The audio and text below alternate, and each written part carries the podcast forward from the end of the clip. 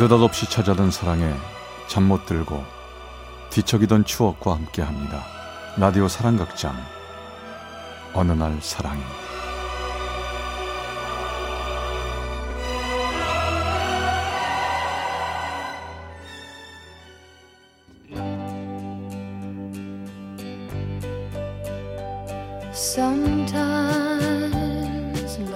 사랑의 체험수기 어느 날 사랑이 제86화 교환 일기장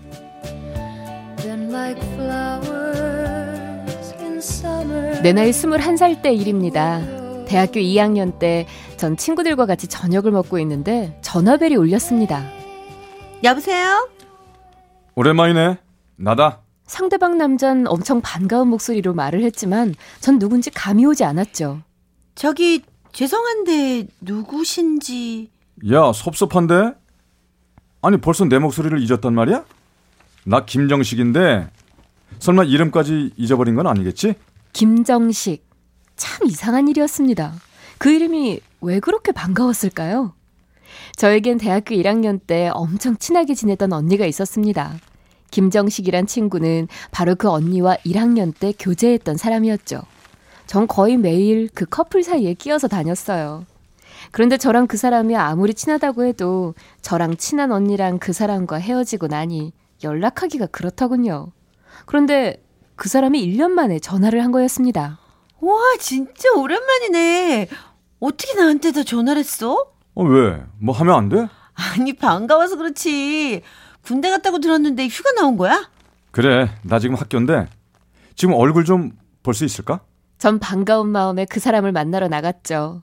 그 사람은 많이 변해 있었습니다. 장난꾸러기 같던 얼굴은 없어지고 멋진 군인이 되어서 돌아왔더군요. 우와 엄청 멋있어졌는데 야 군대란 것이 좋긴 좋다 너 사람 만든 거 보니까 그런데 장난스런 저의 말에 대꾸도 하지 않고 그 사람은 계속 제 얼굴만 쳐다보더군요. 순간 어찌나 어색하던지요. 어야 뭐야 사람을 불렀으면 얘기를 해야지 왜 멀뚱멀뚱 내 얼굴만 쳐다봐 너 또 나한테 지적질 하려고 그러는 거지 그런데 그 사람의 첫 마디는 의외였습니다. 와, 너 엄청 이뻐졌다. 그런데 그 한마디에 정말 어찌나 가슴이 뛰던지요. 야 장난하지 마 너 또 무슨 장난 치려고 그러니 저녁 먹었어? 너 학교 친구들 보려고 온 거 아니지? 아니, 나 밥 못 먹었어. 너무 배고프다. 나 밥 좀 사주라.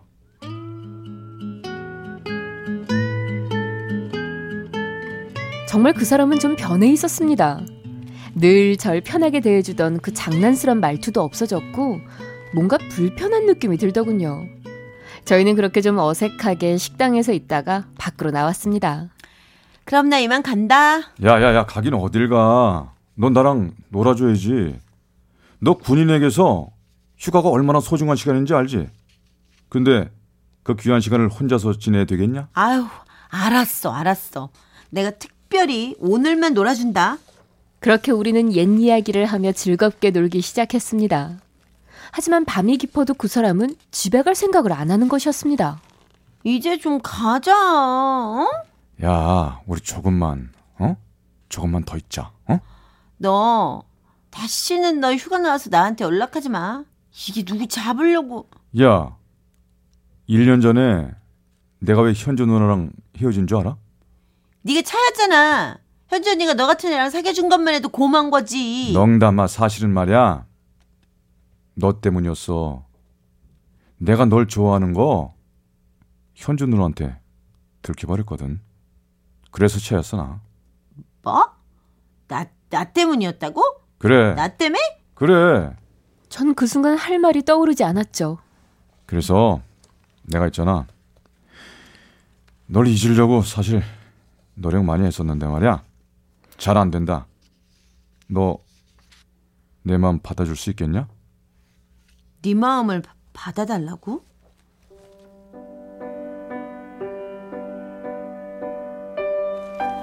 그날 전 그 사람의 힘겨운 고백을 받아주었고 저희는 연인이 되었습니다.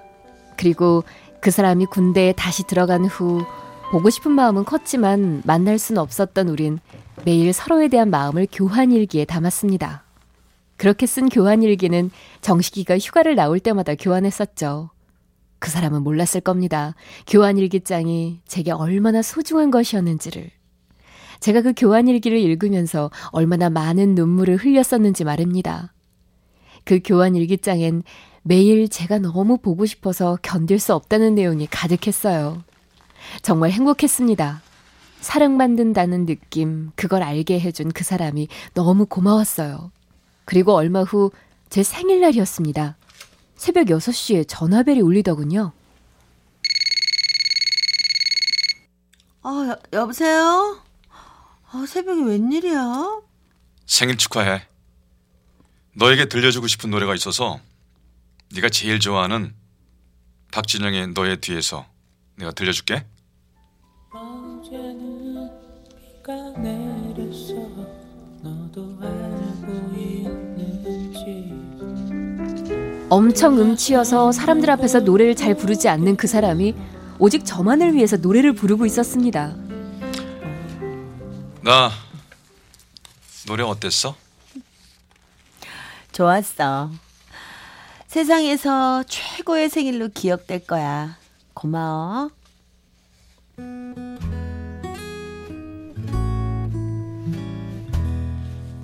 저희는 그렇게 매일 서로를 그리워하며 사랑을 했어요. 그리고 드디어 그가 제대하는 날이 되었습니다. 전 부대에서 나오는 그 사람을 보면서 가슴이 벅찼어요. 이젠 그리워하지 않아도 되고, 이젠 보고 싶을 땐 언제든지 볼 수 있겠구나 싶은 생각에 전 설레어 하고 있었습니다. 제대하는 날 저희는 같이 기차를 타고 집으로 향하고 있었어요.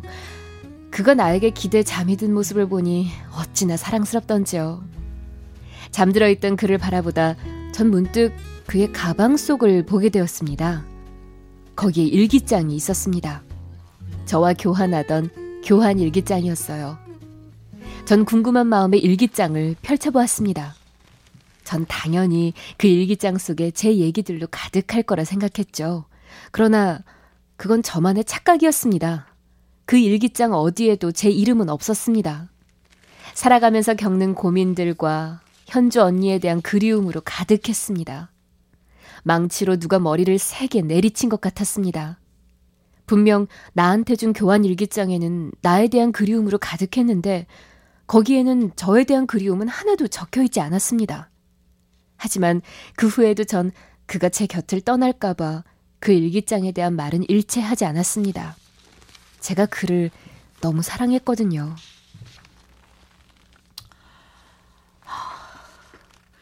이번 주말에 뭐해?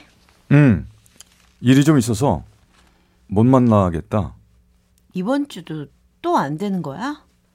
우리 너무 못 만나는 것 같다. 그러네. 저 내가 다시 연락할게. 저 너무 전화하고 그러지 마.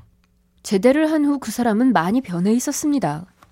저한테 전화도 하지 않고 전화를 해도 받지도 않았습니다. 전 그런 그 사람이 보고 싶어서 그의 집 앞에서 기다리기까지 했습니다. 그런데 그 사람은 절 귀찮다는 듯 바라보더니 제게 이런 말을 하더군요. 넌 눈치가 그렇게 없어? 내가 이제 네가 싫어졌다고 말하고 있잖아. 너 왜 갑자기 이렇게 변했어? 너 군대 있을 땐 날 사랑한다고 말했었잖아. 원래 사람 마음은 변하는 거야. 특히 사랑은 더 그런 거야. 사랑이 그런 거라고? 그래서 헤어지자고? 우린 벌써 헤어졌어. 그걸 꼭 말로 해야 하니?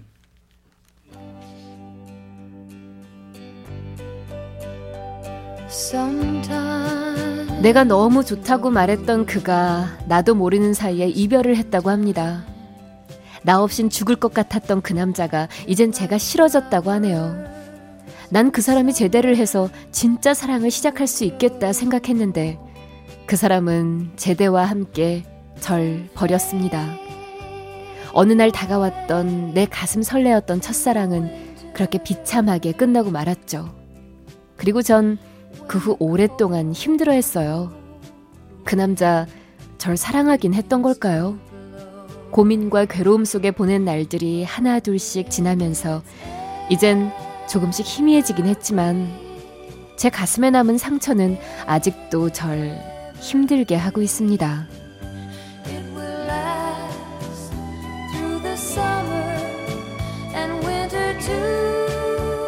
대전 서구 변동의 이모 씨가 보내주신 어느 날 사랑이 제 86화 교환 일기장 편이었습니다.